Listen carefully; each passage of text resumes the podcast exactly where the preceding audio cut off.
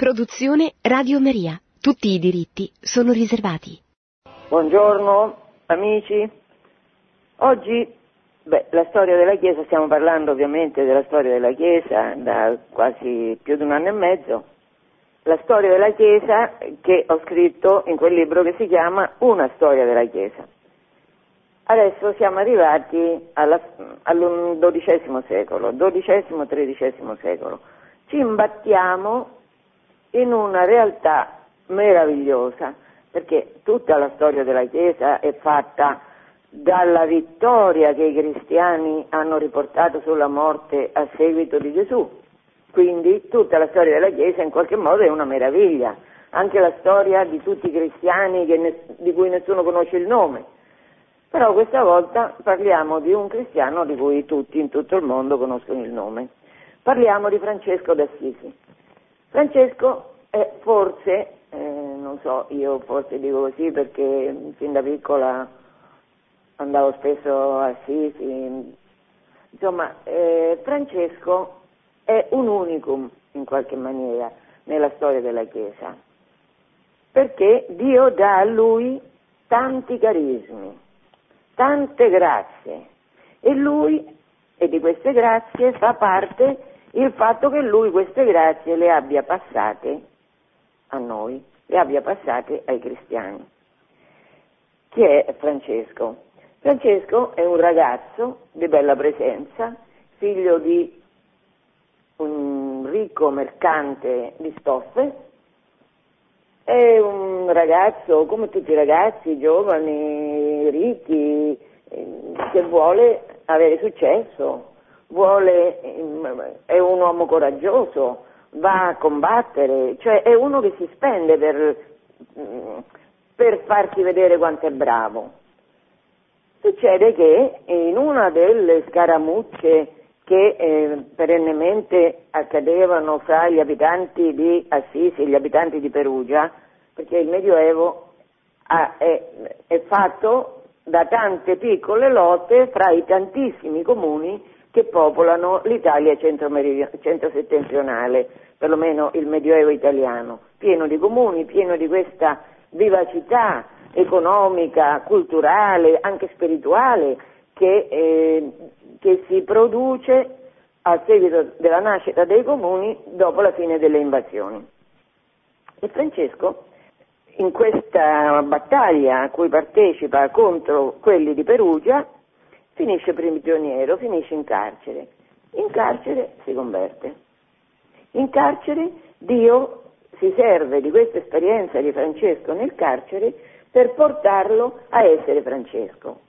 A questo punto lui cambia radicalmente vita e eh, adesso io racconterò un po' così, mm, un po' saltando un po' da una parte all'altra alcuni episodi della vita di Francesco che tutti voi conoscerete, alcuni conoscerete meglio di me, ma insomma che ricordare non fa male perché sempre ricordare come diventa la vita delle persone quando queste persone fanno la volontà di Dio, quando queste persone diventano di Cristo, cioè cristiane davvero, cambia la vita. Allora Francesco eh, eh cambia completamente, cambia tanto che un giorno che sta pregando in una chiesa che si chiama San Damiano, che sta lì a Sisi dove lui viveva, a un certo punto il crocifisso di quella chiesa, mi pare che sia ancora a San Damiano il crocifisso che parla a Francesco, gli dice Francesco va, vedi che la mia chiesa, la mia chiesa è in rovina, va e riparala. Che fa Francesco? Certo, la chiesa di San Damiano eh, non era, era in rovina, cioè andava riparata Gesù gli dice vai, ripara la mia chiesa e lui che capisce? Capisce che deve riparare San Damiano, capisce che deve fare il muratore, che deve fare il pittore, che deve trovare soldi per riparare questa chiesa. E allora prende un, un carretto dove il padre trasportava i tessuti, un, un carretto lo riempie di tessuti, va a Foligno per venderli, li vende vende anche il carretto, vende anche il cavallo e torna a Sisi a piedi. Adesso io non so quanti chilometri saranno, una ventina probabilmente. Lui quindi ha utilizzato i beni del padre per venderli, infatti il padre viveva di compravendita, però lui li utilizza per venderli e ricavare dei soldi per riparare San Damiano. Naturalmente il padre non la prende bene e qui comincia un braccio di ferro, un conflitto durissimo con Francesco. Beh, insomma, Francesco l'aveva fatta grossa dal punto di vista del padre, penso, no? Che tutti siamo d'accordo con questo. Di fatto il padre, eh, allora c'era la patria potestà che era una cosa seria, se voi andate a Assisi c'è la casa di Francesco ancora e si vede dove il padre, il posto dove il padre l'ha messo prigioniero. Allora il figlio si è comportato così, il figlio è proprio un, un avanzo di galera, va punito. Va punito come? Va punito mettendolo in prigione. La prigione di Francesco è un posto, un buco, mm, che sta nell'ambiente d'ingresso di questa sua casa, si vede ancora oggi, ripeto, è interessante andarci per vedere qual era l'autorità paterna, e, e questo buco sarà lungo, non credo che sia lungo tre metri, basso, sarà un metro e venti di altezza e largo un metro, in questo buco Francesco passa tre mesi fino a che la madre non lo libera di nascosto dal padre. A quel punto il padre crea una, una questione con questo figlio, una questione pubblica, chiama la cittadinanza, chiama il vescovo, a vedere quanto è ingrato, quanto è ingiusto questo suo figlio e quanto in nome di Dio lui utilizzi il nome di Dio per fare danni alla sua famiglia, per fare danni al padre che pure gli ha voluto tanto bene, l'ha nutrito, l'ha, gli ha dato istruzione. Questo confronto pubblico avviene nella piazza di Assisi, da una parte c'è il vescovo con Francesco e dall'altra c'è il padre che rimprovera pubblicamente il figlio, allora Francesco si spoglia, dà tutti i vestiti che ha al padre, dice in effetti questi sono, sono i tuoi, io li ho comprati con i tuoi soldi, e poi dice, finora ho chiamato te, mio padre sulla terra, d'ora in poi posso dire con tutta sicurezza, Padre nostro che sei nei cieli, perché in lui ho riposto ogni mio tesoro e ho collocato tutta la mia fiducia e la mia speranza.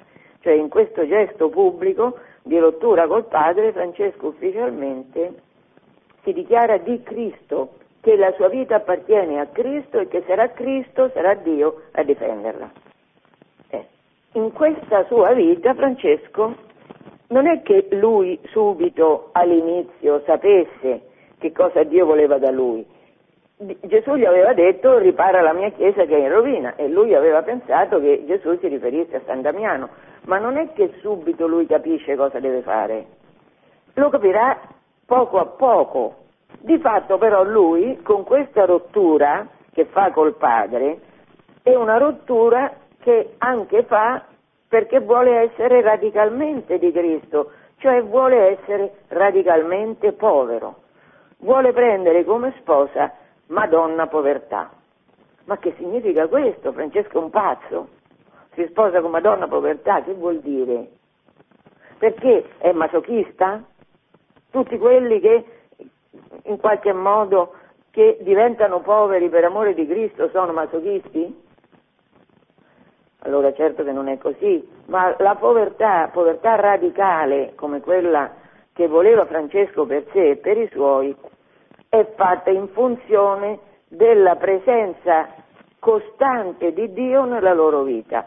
Cioè se io non ho niente, ma dicasi niente, se io posseggo solo la tonaca che ho per non essere, eh, diciamo, per non essere indecente, la, la, tonaca che copre il mio corpo, che è la stessa sia d'estate che d'inverno, se io so, ho solo questo, vuol dire che se io continuo a vivere è perché Dio mi fa vivere, cioè perché Dio interviene costantemente nella mia vita, è perché Dio si prende cura di me, è perché la provvidenza esiste. Quindi non è un cercare la povertà perché la povertà è bellissima, no, perché la povertà ti mette in grado di, speriment- di dare gloria a Dio, di sperimentare la potenza di Dio e l'amore di Dio per te, che non ti abbandona. Francesco con questo suo modo di vivere, che è completamente diverso da quello che aveva fino a poco tempo prima, tutti i suoi compagni, tutti i suoi amici che vedono com'è cambiato Francesco, beh, alcuni si scandalizzano, ma altri che fanno? Altri lo seguono. Pensate, cioè, una vita così in qualche modo folle, una vita così radicale, senza niente, senza nessuna sicurezza che non sia la sicurezza in Dio, è facile dirlo ma viverlo è un'altra cosa, questo però, vedere che qualcuno vive così, attira. Perché attira? Perché quelli che vedono che c'è qualcuno che non è matto, che vive in questo modo così eroico, così impossibile agli uomini, così contrario a, al buon senso, vuol dire se c'è qualcuno che vive così che in effetti questo qualcuno ha trovato una strada, ha trovato una strada anche per vincere le realtà che più ci terrorizzano prima di tutte la morte. Quindi questa vita di Francesco così radicalmente vissuta sempre dalla sua conversione per seguire Gesù, attira, attira e subito vanno dietro a Francesco tanti, tanti suoi amici, poi la fama di Francesco si diffonde immediatamente, tanta gente, ma guardate, migliaia di persone si scalzano e vanno alla sequela di Francesco per cercare Dio. È un fenomeno incredibile, è un fenomeno che succede sempre nella storia, che è sempre succeduto nella storia della Chiesa, quando c'è qualcuno che mette in pratica alla lettera la parola di Dio. Questo è un tale miracolo, di una tale bellezza, perché la Bibbia dice, Isaia dice, siate santi, perché io, il Signore vostro Dio, sono santo. Voi siete me, miei e dovete essere come sono io, santi. Quando c'è qualcuno che è così, la cui vita si trasforma in un esempio vivente di santità, eh, questo è una tale bellezza che attira quelli che lo vedono. E allora che scrive Francesco a proposito di questi che sono andati a vivere con lui? Che ci deve fare lui con questi? Che gli deve dire lui a questi? Scrive nel suo testamento. E dopo che il Signore mi dette dei fratelli, nessuno mi mostrava cosa dovessi fare. Eh, certo, che doveva fare con questi? Tutti i poveri che facevano?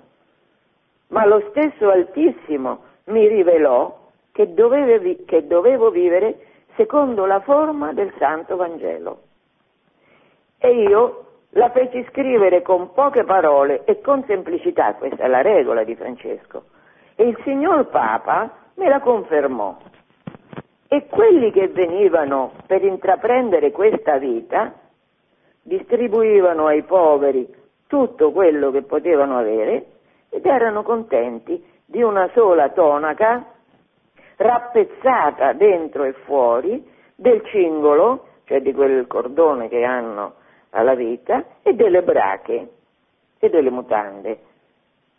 E non volevano avere di più. Allora tutta la ricchezza di, di Francesco e di quelli che vanno appresso a Francesco è una tunica, un cordone e delle brache. Io lavoravo con le mie mani e voglio lavorare e voglio fermamente che tutti gli altri frati lavorino di un lavoro quale si conviene all'onestà e quelli che non sanno imparino, perché certo eh, parecchi di quelli che vanno dietro a Francesco facevano parte dell'ambiente di Francesco, del giro di amici di Francesco, nessuno dei quali aveva mai lavorato con le sue mani. Quindi lui dice io lavoro, voglio lavorare e voglio che gli altri lavorino e se non lo sanno imparino. Non per la cupidigia di ricevere la ricompensa del lavoro, cioè non per guadagnare, ma per dare l'esempio e tenere lontano l'ozio, perché l'ozio da sempre i cristiani sanno che è, eh, che è l'amico di tutti i vizi. Quando poi non ci fosse data la ricompensa del lavoro, cioè quando questi, pur lavorando, avessero subito l'ingiustizia che quelli per cui avevano lavorato non li pagavano, in questo caso ricorriamo alla mensa del Signore, chiedendo l'elemosina di porta in porta. Questa è la vita, questo è il modello che Francesco offre a quelli che lo seguono, che sono tanti. Vivere così.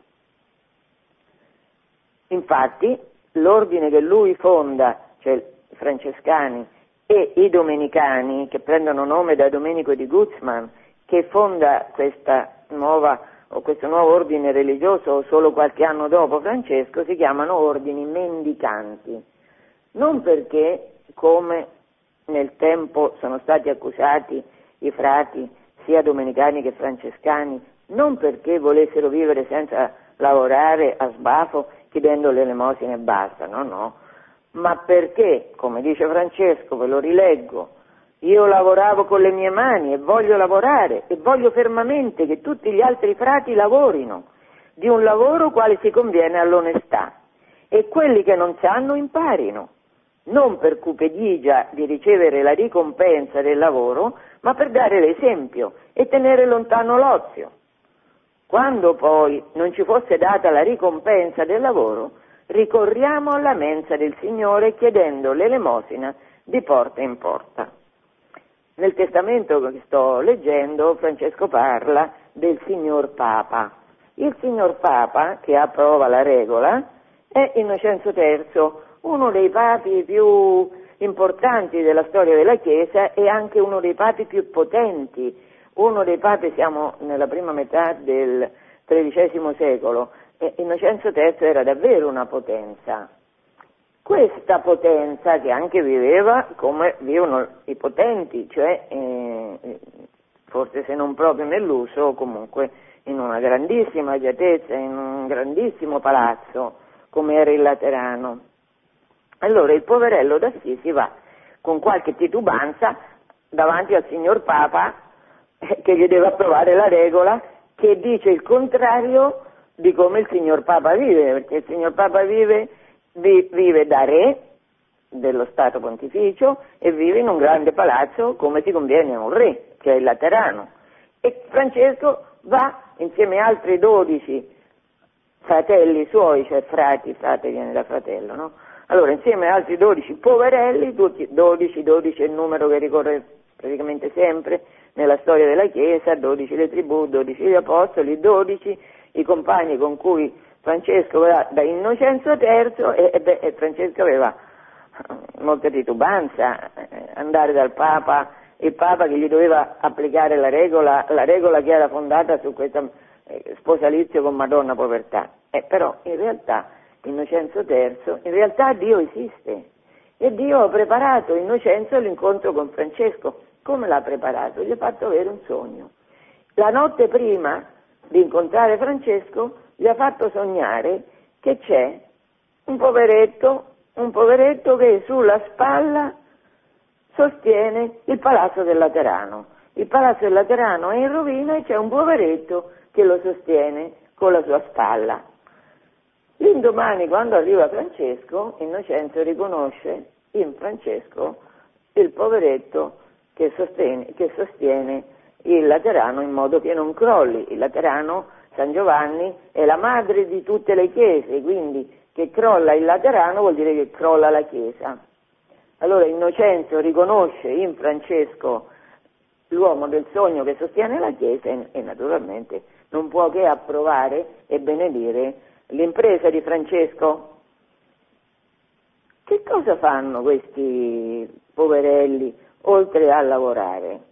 C'è un episodio della vita di Francesco che è molto bello. Eh, Francesco era un uomo che come tutti ama le cose belle, tutti siamo portati, tutti siamo attratti dalla bellezza, anche perché Dio ci catechizza con la bellezza, Dio ci catechizza con i monti, i ruscelli, il mare, le piante, gli animali che sono bellissimi e che guarda, guardando i quali noi ci, eh, ci respiriamo di pace, di bellezza. Allora Francesco era un uomo a cui, come tutti, dicevo, piace la bellezza, l'eleganza.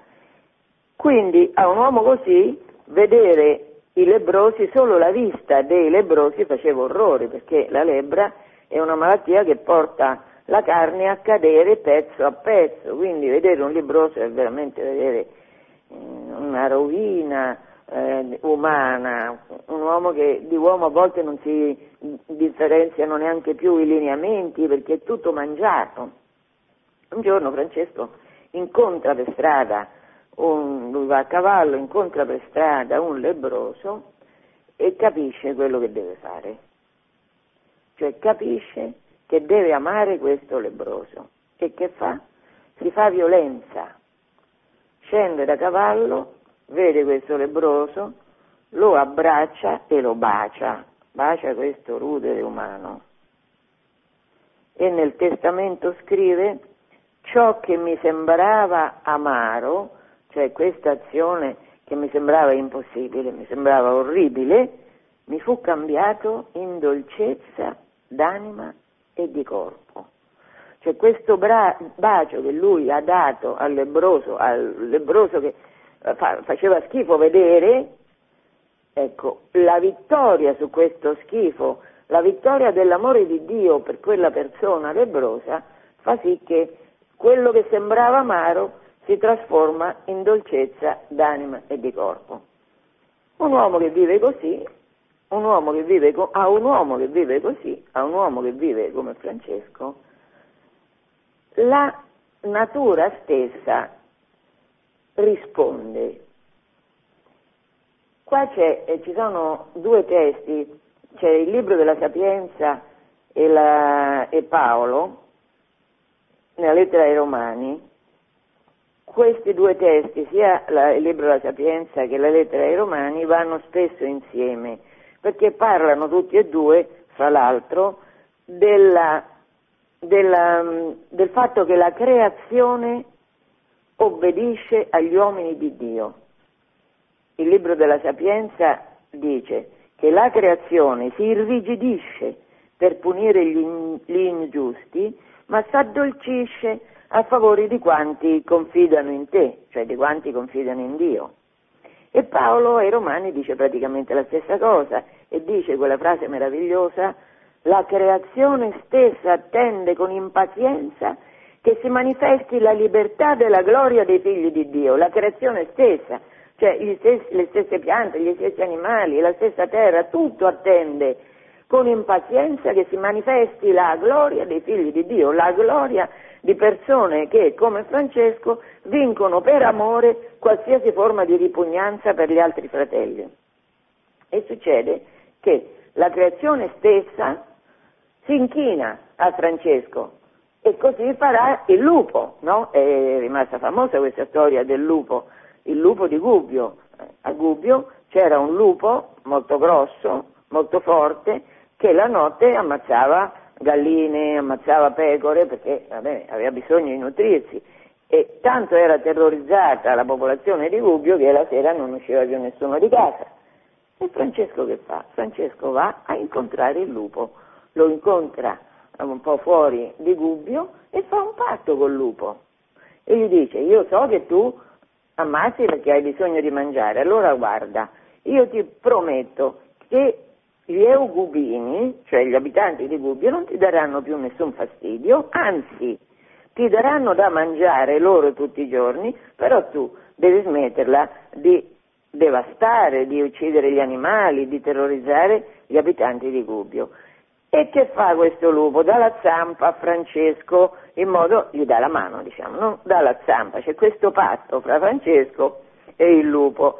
E succede che il lupo, da allora fino a quando due anni dopo muore, rimpianto da tutti, girava mansuetissimo. Gli abitanti di Gubbio gli davano da mangiare e lui era un animale molto affettuoso che non dava più fastidio a nessuno. Questo è un episodio, ma c'è per esempio l'episodio della predica agli uccelli.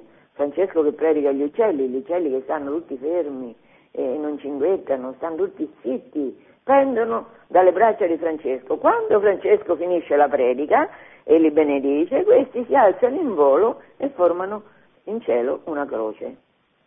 Questo per dire la meraviglia che siate santi perché io il Signore vostro Dio sono santo. La natura si prostra ai santi, perché i santi sono i piedi di Dio in qualche maniera, quelli che ricordano alla natura chi è il suo padrone, cioè Dio, chi l'ha fatta, Dio. Sempre anche, nella, anche nell'Antico Testamento c'è questo c'è questo chiaro riferimento alla natura che si inchina di fronte ai santi di Dio.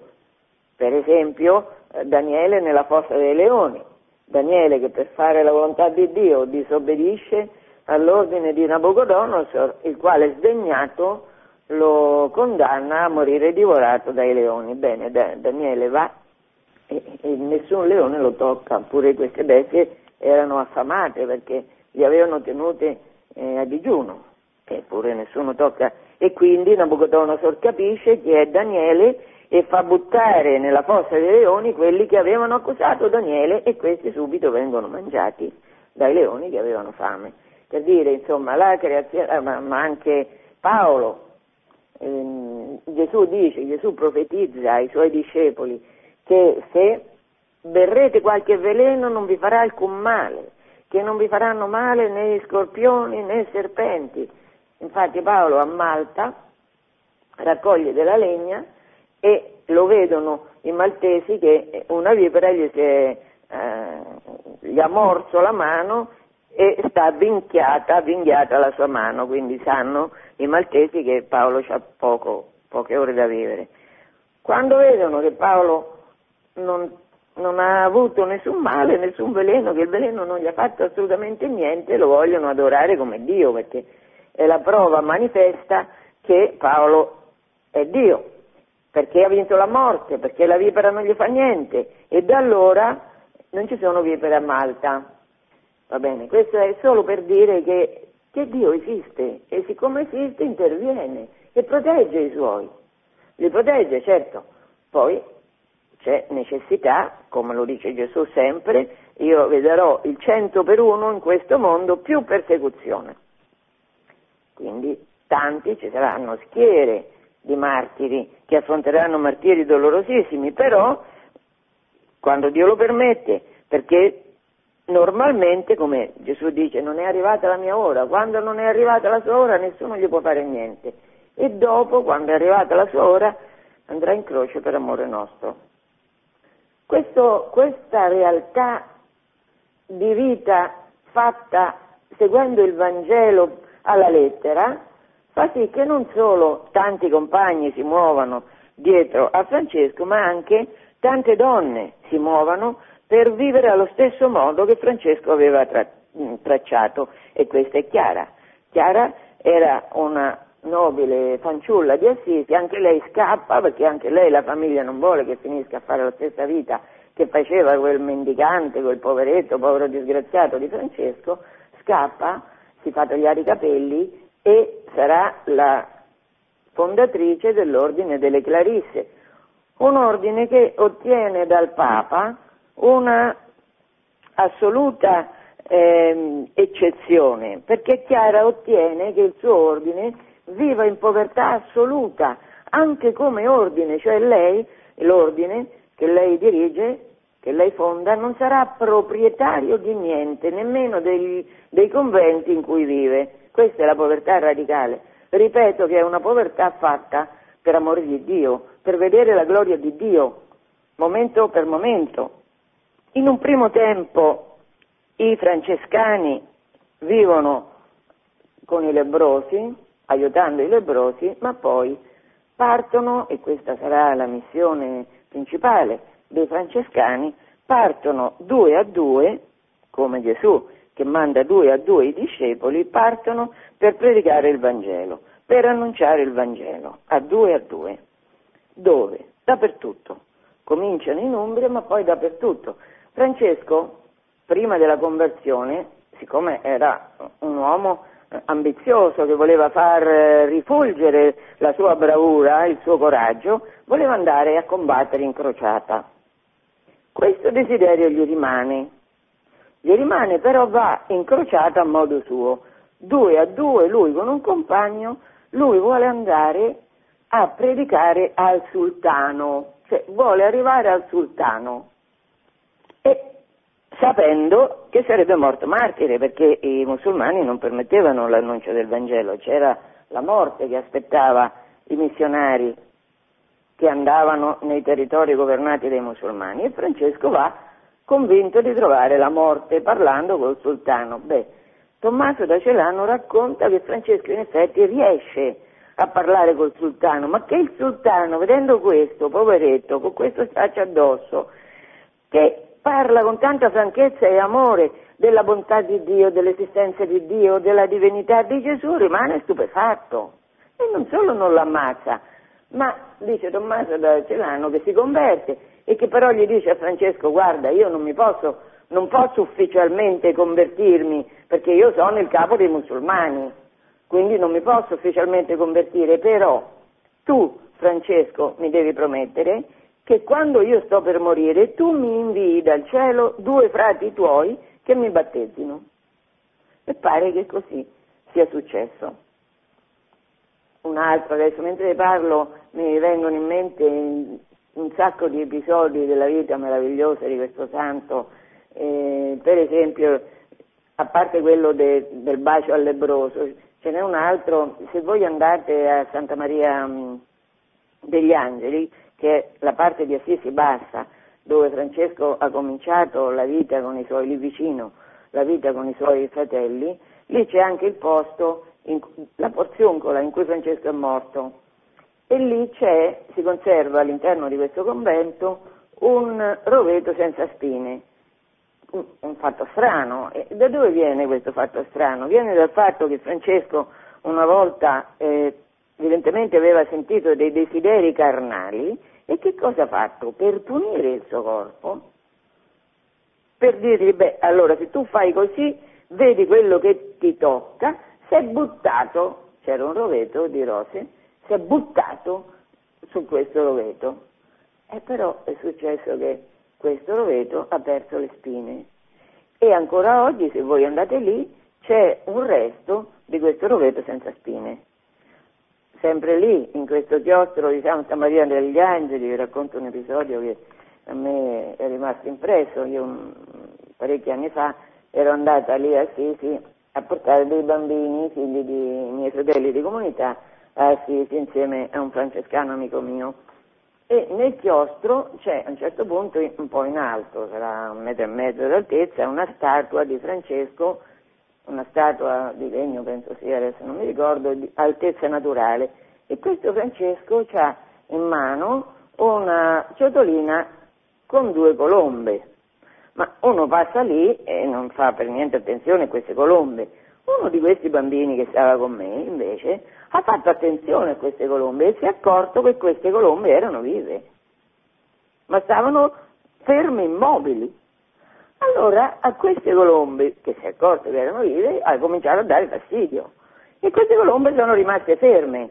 Pensate, cioè i francescani lì a Santa Maria degli Angeli portano la mattina due colombe e le tolgono la sera, il giorno dopo ne portano altre due, queste colombe stanno ferme tutto il giorno, anche di fronte a un bambino disgraziato che gli dava fastidio. Va bene, questo per dire eh, la presenza, i miracoli continui in cui la vita di Francesco da vivo e anche da morto ha dato origine.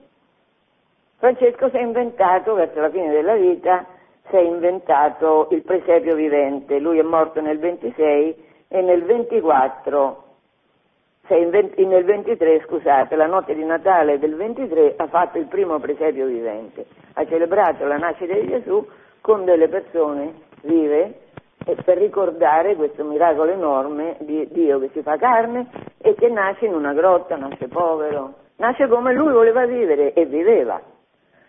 L'anno dopo, nel 24, il 14 settembre, che è la festa della Santa Croce, a Francesco un cherubino, qui c'è un quadro bellissimo di Gentile Fabriano che raffigura questo cherubino che è tutto fiammeggiante perché il cherubino e questi angeli che stanno vicino al carro della gloria di Dio, che hanno sei ali, e, e lo Spirito Santo in questo caso, che Gentile raffigura come un cherubino, che dà a Francesco le stimmate.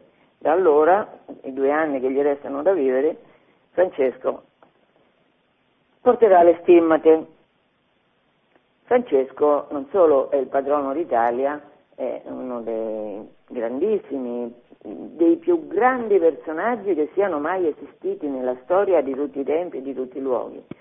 Per noi italiani è anche in qualche modo il fondatore della nostra lingua, perché non è Dante che comincia, che dà all'italiano, un, Dante, Petrarca e Boccaccio, una nobiltà letteraria, certamente Dante è grandissimo, però qualche decennio prima è Francesco che comincia a scrivere primo, la prima poesia in italiano e questa poesia è il Cantico delle Creature, in cui lui, in, questo modo così semplice, loda Dio per tutto. Questo Cantico delle Creature riprende il Cantico dei tre giovani nella fornace. Nel libro di Daniele ci sono questi tre giovani che vengono buttati nella fornace ardente per essere puniti, perché avevano dato più gloria al loro Dio che non al, al re dei re, a Nabucodonosor, e allora questi vengono puniti e buttati nella fornace, se non che nella fornace non bruciano, perché c'è un angelo, perché Nabucodonosor e i suoi dignitari vedono che c'è insieme a questi tre uomini buttati là dentro un angelo che cammina insieme a loro e, e sembra che e quando saranno tirati fuori non c'è neanche l'odore del fuoco, sapete che quando c'è il fuoco poi c'è la cenere puzza, non c'è neanche l'odore, questi, neanche un capello il fuoco ha potuto contro questi che facevano la volontà di Dio.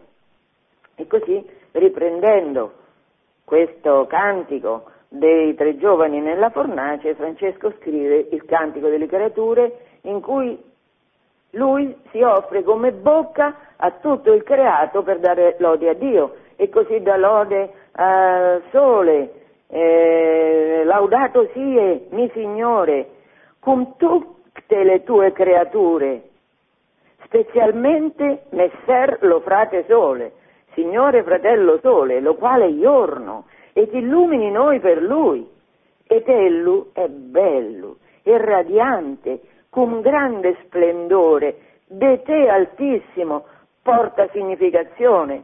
Vuol dire, vuol dire tu sole che sei così bello, radioso, porti significazione, porti il segno della, dello splendore di Dio che ti ha creato. E così laudato simi Signore per la luna e le stelle. In cielo l'hai formate clarite e preziose e belle, e così fa il cantico di tutta la creazione per dare lode a Dio. Questo cantico in fondo è il, eh, il, manifesto, dei, il manifesto dell'italiano e questo anche mi offre l'occasione per dire, io sto parlando in italiano in Italia, per ricordare a noi una cosa che ci siamo scordata, la ricchezza che la nostra nazione ha in quanto cattolica, in quanto piena di santi cattolici, in quanto piena di una tradizione cattolica, una tradizione gloriosissima di cui purtroppo non sappiamo più niente, sappiamo solo le menzogne che sono state raccontate contro questa tradizione. Questi ordini mendicanti, fondati i francescani da Francesco, i domenicani da Domenico da Guzman all'inizio del 1200, costituiscono una radica, novità radicale nella storia della Chiesa. Perché? Perché in questo periodo la vita si svolge soprattutto nelle città. Le città sono diventate ricche, c'è molto commercio, nascono le prime forme anche di economia moderna, gli strumenti di cambio, la cambiale, nasce una vita economica molto più raffinata dei secoli precedenti. In questo contesto di grande novità economica ci sono grandissime novità culturali. La popolazione che dalle campagne è portata in città, la popolazione che si muove perché ci sono queste vie del commercio che, eh, che Marco Polo per esempio va in India per dire, cioè che c'è una vita culturale, economica molto viva in questo contesto le eresie, le religioni diverse pullulano, quindi gli abitanti delle città hanno cambiato vita, hanno cambiato vita, rischiano di seguire, come oggi, come oggi in America Latina, rischiano di seguire la predicazione, sono sballottate, rischiano di seguire la predicazione di persone eretiche, di persone che hanno uno spirito cattivo, senza rendersene conto. Allora, in questo contesto, non c'è più bisogno, non c'è più tanto bisogno di monaci, perché i monaci hanno fondato l'identità europea, non c'è dubbio, hanno retto le invasioni, hanno predicato ai barbari con la loro vita, con la loro stessa esistenza, ma dove vivono? In conventi, isolati, fuori dai centri urbani. Adesso la vita è cambiata, ha bisogno di persone che testimonino Gesù dentro i, gen- i centri urbani, che non siano lontani dalla popolazione, ma che siano mischiati per annunciare la bellezza del Vangelo a tutti. E così questi ordini eh, mendicanti fanno, cioè vivono in mezzo alla popolazione, novità radicale. Fanno i conventi in centro, in pieno centro e poi soprattutto non hanno, come aveva fondato Benedetto, la stabilitas loci, cioè non è che una volta uno entrato in un convento l'arresta fino alla fine della vita, no, perché la loro missione è essenzialmente missionaria. Loro devono andare a due a due a annunciare il Vangelo, dove ce n'è bisogno. E quindi è un continuo movimento la vita dei frati, perlomeno all'inizio.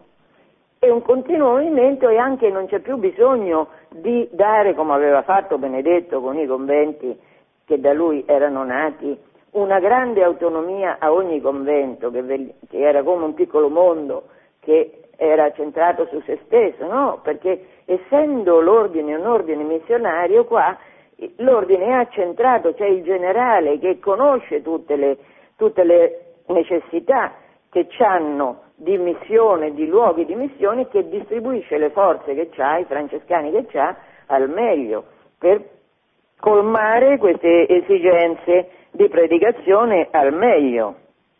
Un'ultima parola su Francesco, il povero Francesco che vuole vivere poveramente, come Chiara che vuole possedere nemmeno il convento in cui vive, e questo mi ricorda la biografia di Teresa d'Avila, è un'altra grandissima santa che riforma il Carmelo, Carmelitani Scalzi, e lei scrive che non voleva nemmeno che in convento ci fosse dell'olio, dell'olio che non servisse la giornata, cioè per condire le pietanze della stessa giornata, non doveva avanzare neanche l'olio perché tutto doveva dipendere dalla misericordia di Dio, dalla provvidenza.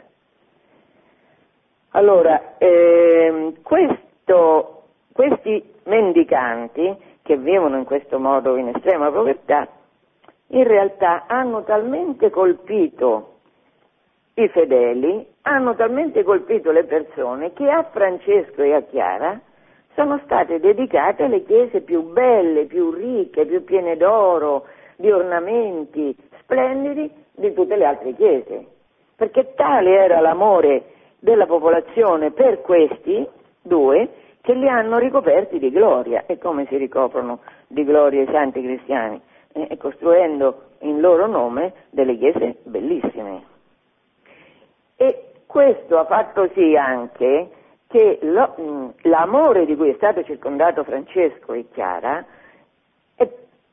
eh, diciamo, è controbilanciato dall'odio che gli anticristiani hanno sempre nutrito per Francesco e Chiara. L'odio perché? Perché la predicazione anticattolica si è sempre basata sul fatto che, che cos'è la Chiesa? È un posto di scandali, è un posto in cui uno predica una cosa e vive diversamente, in cui i vescovi fanno schifo nel loro modo di vedere, che pensano solo alla loro ricchezza, al loro potere, no? Ecco. E quando si vede Francesco che è il contrario, si vede che tutta questa propaganda anticristiana è falsa. Quindi i, eh, gli illuminati prima in, in, Italia, durante il risorgimento poi, tutti i nemici della Chiesa hanno sempre voluto distruggere queste vestigia dell'amore che la popolazione aveva per Francesco e per Chiara. Io sono di Fabriano, Fabriano c'è tantissime chiese molto belle, la chiesa più bella era quella dedicata a San Francesco. E che cosa hanno fatto i nostri liberatori? I nostri liberatori, parlo dei Savoia e dei massoni che sono arrivati a Fabriano, trionfanti, che hanno fatto? Hanno distrutto la chiesa di San Francesco, che era talmente bella che i reperti di questa chiesa sono finiti, alcuni reperti sono finiti al Metropolitan Museum a New York, per dire, no? Cioè l'odio che Francesco ha catalizzato è pari all'amore che ha suscitato, alla meraviglia amorosa che ha suscitato fra la popolazione cristiana. E nel tempo, nel tempo l'ordine francescano si è diviso in diverse famiglie.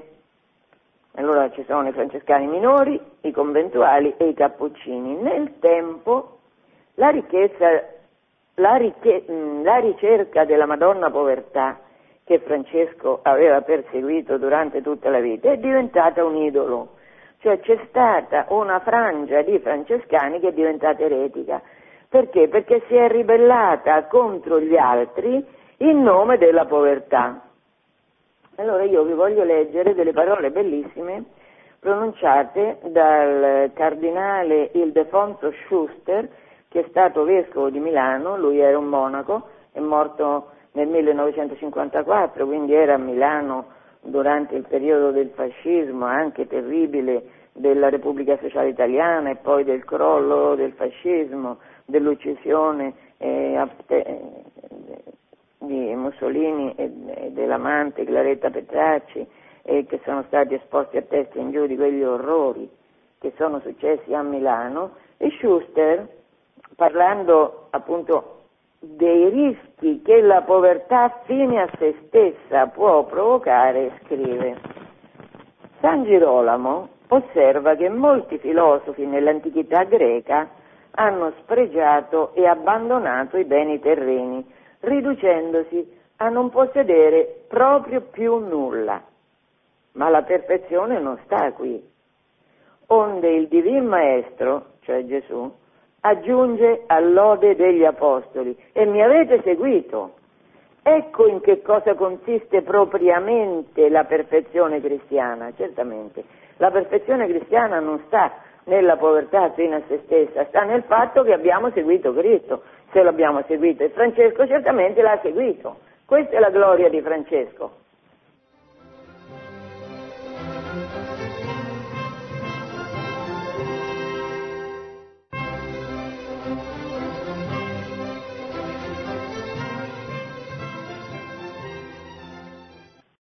Oggi io volevo parlare di Francesco e del contrario di Francesco, cioè degli gnostici che eh, all'epoca di Francesco hanno invaso tutte le regioni eh, della, europee, gnostici che si chiamano catari, catari cioè puri, quelli che si presentano come puri.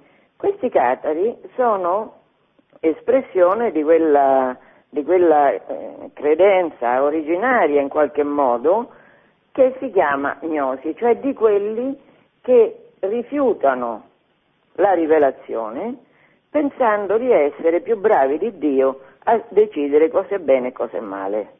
Questo fenomeno terribile che porta tanta sofferenza e tanta ingiustizia, che si chiama gnosi, al, dopo il mille si diffonde ter- nei territori cristiani venendo dall'Oriente. Allora, essendo un tipo di gnosi, quindi un tipo di manicheismo, i catari sono convinti che ci siano due divinità al mondo, una buona e l'altra cattiva. Quella buona è la divinità spirituale, quella cattiva è la divinità che sta all'origine della creazione, all'origine della materia, all'origine del corpo. Perché il corpo è cattivo?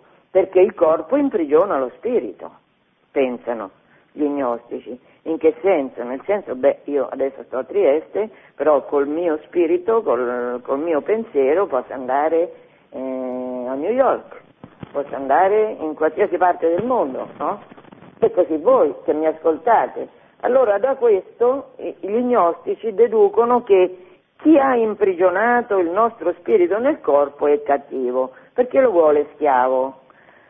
Essendo questa la credenza di fondo dei catari, qual è la conseguenza di queste convinzioni filosofiche? La conseguenza è che la realtà che più è dannosa per l'uomo è proprio la vita, è proprio la materia, cioè è proprio il corpo.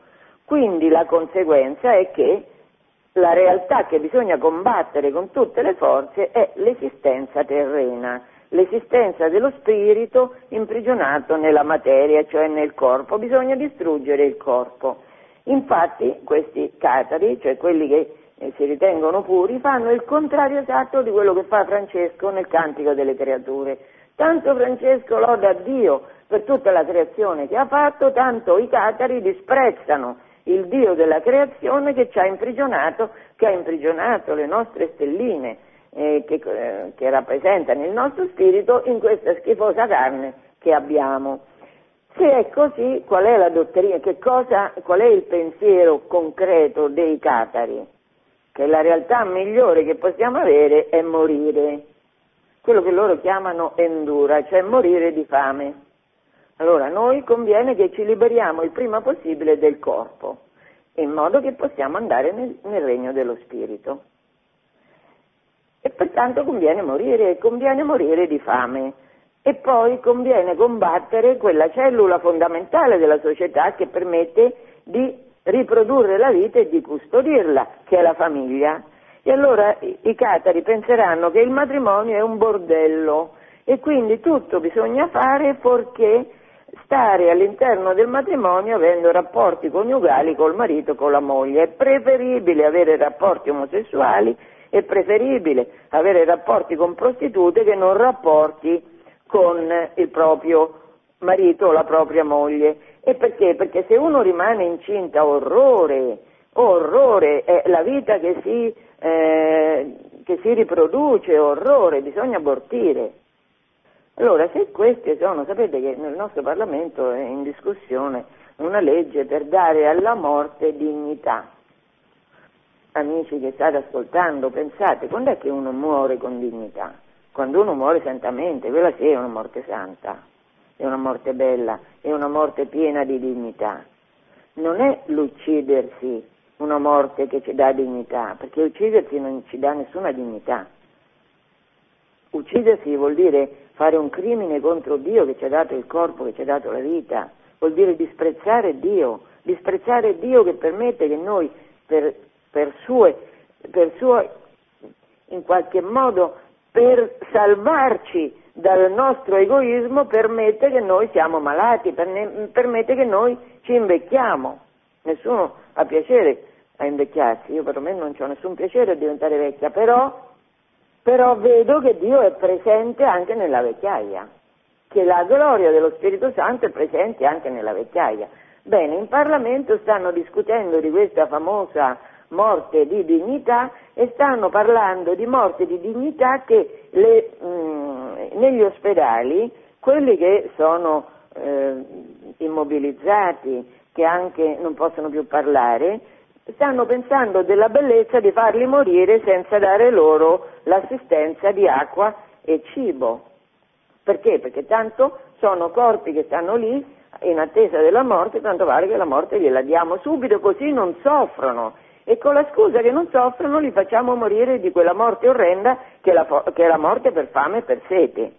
Insomma, per dire questo, per dire che cosa? Per dire che noi viviamo immersi in un mondo gnostico in un mondo che ha completamente perso il cantico delle creature, che ha com- completamente perso la bellezza della creazione, la bellezza di tutta la creazione, la bellezza dei corpi, la bellezza della famiglia, la bellezza dei bambini e che pretende di fare come se Dio non ci avesse dato delle caratteristiche che dobbiamo seguire per essere felici, perché noi ci dobbiamo reinventare che cosa? L'aborto come diritto, l'eutanasia, la, le unioni sessuali con le persone, con i generi che più ci fanno comodo, cioè questo di, disprezzo totale della vita come Dio, meravigliosa vita come Dio ce l'ha regalata, si chiama agnosi, e questa agnosi è al potere oggi ovunque, nei parlamenti di tutto il mondo, ehm, fanno le, l'ONU, l'ONU, cioè tutta l'Unione Europea, vogliono che questa agnosi, questo tipo di vita che disprezza il corpo, sia in fondo che disprezza la vita quindi, che è un inno alla morte, perché questo è, diventi legge ovunque. Ora, i catari che si sono diffusi in Italia meridionale, in Italia scusate, centro-settentrionale e in Francia meridionale, si erano diffusi anche in Inghilterra, in Germania e in Francia, però lì l'imperatore, il re d'Inghilterra e il re di Francia li hanno combattuti ovviamente, perché, perché è un'eresia spaventosa. Poi, oltretutto, è un'eresia che faceva sì che non ci fossero cioè, i peccati, la Chiesa veniva condannata in toto, quindi per esempio l'usura non era un peccato, si poteva rubare, si potevano esigere eh, interessi che la Chiesa sempre ha condannato, interessi da strozzini, perché tanto bastava che prima di morire ci fosse un puro dei catari che ci dava il consolamentum, si dice cioè, che era la remissione dei peccati, tutto quello che avevamo fatto andava bene. Cioè, mh, mm, e poi con la scusa di essere puri e con la scusa che i cattolici invece erano gli impuri, e con questa scusa se diventavano catari, come è successo per esempio il conte di Tolosa, se diventavano catari i eh, potenti, questi potenti con questa scusa passavano all'azione contro i cattolici, uccidevano i cattolici e derubavano tutti i beni che i cattolici avevano e se ne appropriavano. Quindi capite che queste eresie, le eresie, sono sempre terribili perché, eh, perché sovvertono l'ordine civile, so, eh, sono rivoluzionari, cioè in, in, agiscono in funzione solo di quello che loro pensano giusto contro tutti gli altri, opprimono tutti gli altri, quindi questi catari dove arrivavano? Opprimevano la popolazione cattolica. San Domenico di Guzman, andando, l'aveva mandato il Papa a predicare, lui fondatore di un ordine mendicante, cioè che viveva davvero in purezza, l'aveva mandato a predicare in lingua d'oca in Francia meridionale e, e sfugge per misericordia di Dio a un attentato alla sua vita, perché questo i puri facevano. Appena avevano un pochino di potere, appena eh, raggiungevano un po' di nobili che stavano dalla loro, subito passavano all'attacco i puri, opprimendo e, e violentando quelli che puri non erano al loro modo di vedere. Allora, questa devastazione sociale viene combattuta dal potere temporale. In Francia meridionale però non c'era una forte autorità temporale, quindi lì eh, le autorità, il re di Francia, l'imperatore per esempio Federico Barbarossa, nel 1184 nel concilio di Verona invita il Papa Lucio III, beh, Insomma, ti vuoi fare carico seriamente di questa, di questa peste che si sta diffondendo, di questo cancro che sta rovinando la società?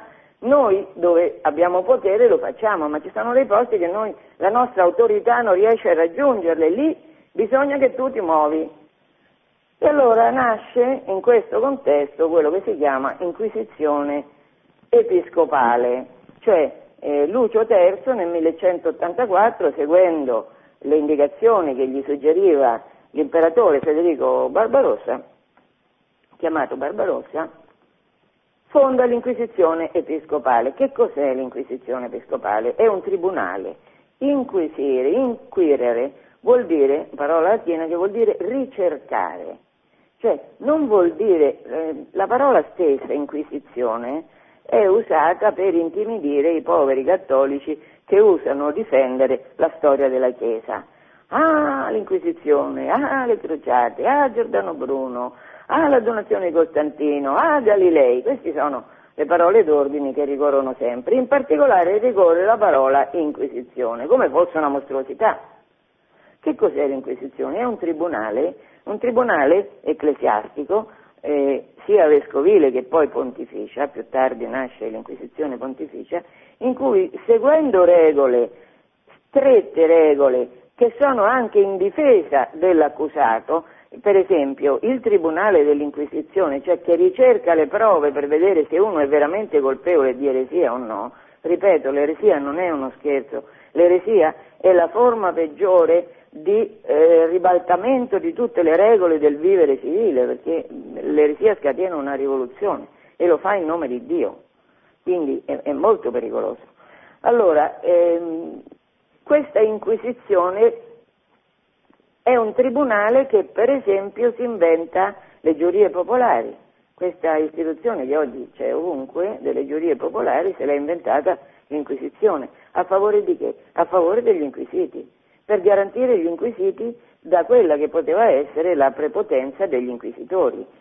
E mh, insieme a questa giuria popolare ci sono tante, tanti eh, strumenti che l'Inquisizione ehm, adottava per fare un processo giusto, per non fare di tutto un erbo un fascio come normalmente faceva, facevano i tribunali imperiali o regi, non andavano tanto per il sottile. Ecco, la Chiesa fa dei processi, perché la situazione era molto pericolosa, fa dei processi, ma sono dei processi che cercano di essere il più possibile giusti.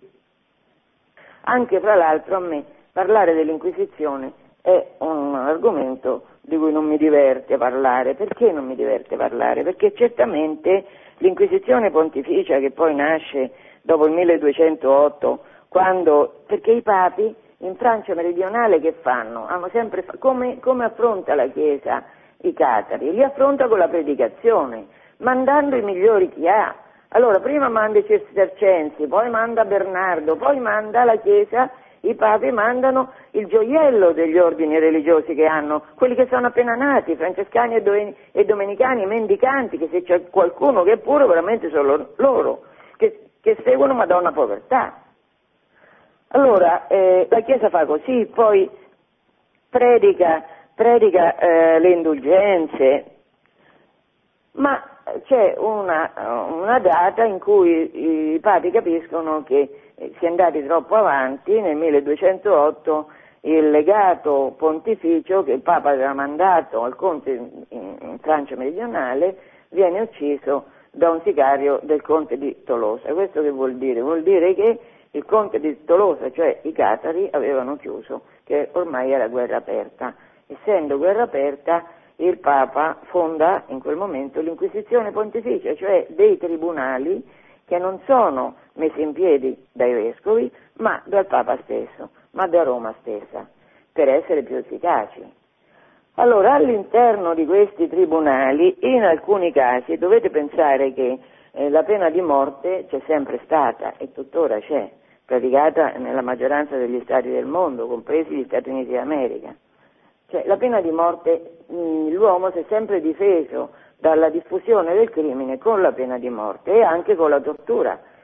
Noi abbiamo il caso per esempio di Guantanamo, che è quella prigione che sotto la presidenza Bush è stata fatta per custodire quelli sospetti di essere terroristi e per anche con la tortura farli parlare. E ehm, hanno detto le autorità statunitensi che sono state risparmiate molte vite umane grazie alle torture che sono state fatte a Guantanamo.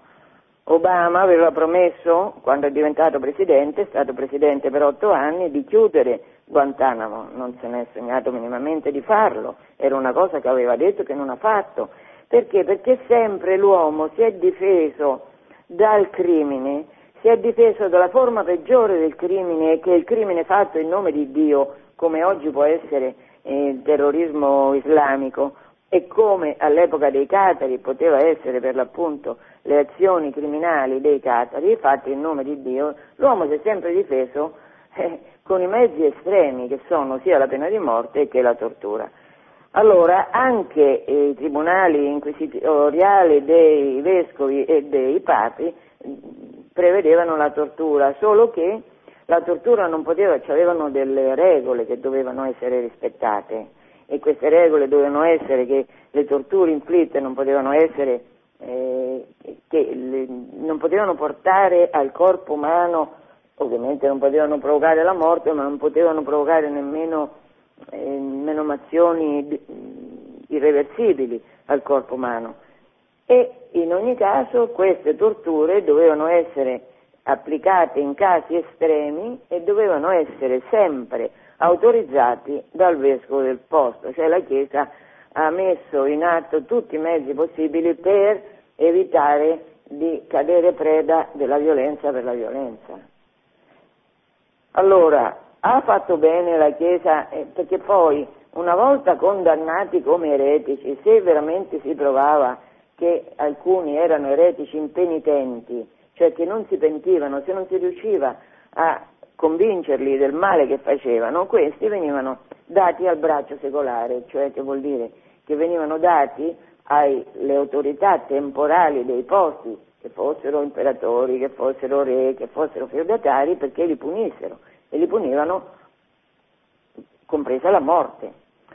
Quando il Papa ha l'inquisizione pontificia, il Papa è re, il Papa governa uno Stato, significa allora che se nello Stato pontificio delle persone sono eretiche impenitenti, anche lì ci sarà la pena di morte, ma la pena di morte sarà applicata per volontà del Papa che è re.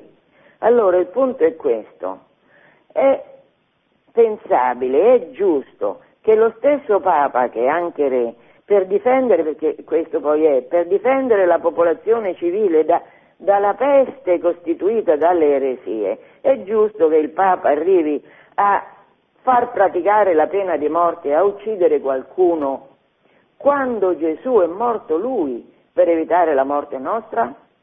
Questo è il punto. Questa è la domanda da cui non si può evitare, a cui non si può evitare di rispondere. E certo a questa domanda ciascuno risponde in coscienza come crede, però bisogna tenere presente, uno, che la Chiesa con questi tribunali ha sempre cercato, ha sempre cercato di agire secondo giustizia, cioè secondo delle regole precise che fino a quando potevano eh, tutelavano l'accusato, uno, e due, che in casi estremi però sì, la Chiesa, anche la Chiesa, anche il Papa ha fatto uccidere delle persone e le ha fatte torturare. Qua dovete pensare che gli eretici rappresentavano un potere vero, un pericolo vero e che il Papa a Roma, nello Stato Pontificio, ha sempre difeso i piccoli, cioè ha difeso dagli eretici quelli che più facilmente potevano diventare preda, preda delle menzogne degli eretici, perché questo è il rischio, è il rischio che salti tutta la società. Pensate come siamo arrivati oggi, oggi siamo arrivati alla teorizzazione dell'aborto come diritto, della morte procurata per legge, della morte non del peccatore, di uno solo che è malato. In Belgio stanno ammazzando bambini anche se i genitori non vogliono che siano uccisi, perché? Per una morte giusta, per una morte decorosa, cioè, lo, oggi noi viviamo immersi in una, in una società apostata, corrotta, completamente corrotta. I papi hanno cercato fino a quello che hanno potuto di difendere la popolazione che governavano da questa corruzione che poi invece è dilagata. Oggi è dilagata. Allora, potenze, quelli che criticano la Chiesa hanno fatto meglio? Assolutamente no. Nessuno di tutti quelli che criticano la Chiesa hanno fatto meglio, anzi, hanno applicato la pena di morte sempre e comunque senza nessuna garanzia. La rivoluzione francese, fatta in nome della libertà, ha eh, mandato a morte a migliaia persone solo per un sospetto, c'era la legge del sospetto, altro la garanzia, le garanzie che offriva l'Inquisizione, il Tribunale dell'Inquisizione ai suoi accusati. Qua c'era un sospetto che ti mandava al patibolo. E per non parlare della rivoluzione comunista, la rivoluzione comunista ha torturato e ucciso a milioni di persone, intere popolazioni sono state sterminate.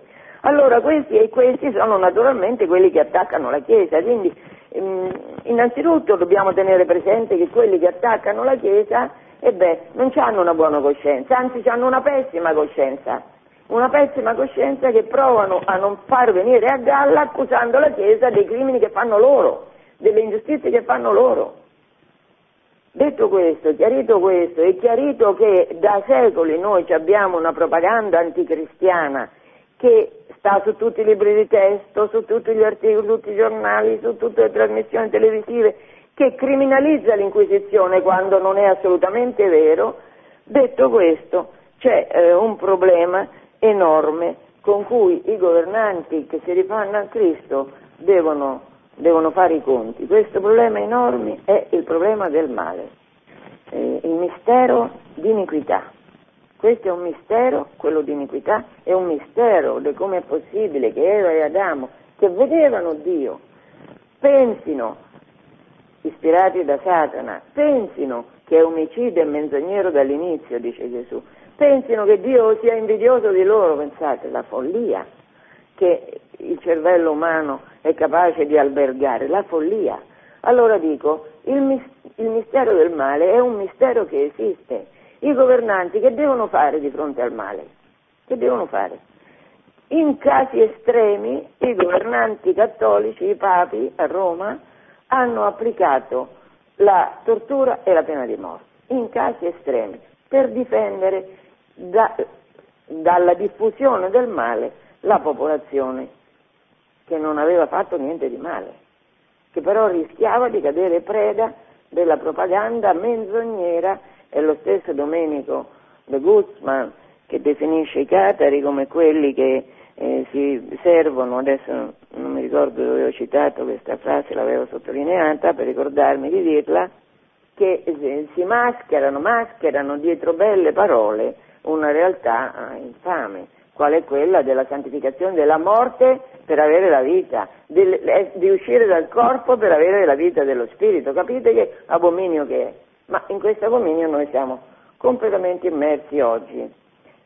Allora, mm, si tratta di sapere che la storia della Chiesa è una storia di santità, è una storia di santità che però in alcuni periodi usa degli strumenti che Gesù non ha mai usato e che, e che normalmente non sono usati. Li usa perché? Li usa, hanno fatto bene, hanno fatto male, li usa in difesa di quelli che non hanno altre armi per difendersi dalla doppiezza degli eretici.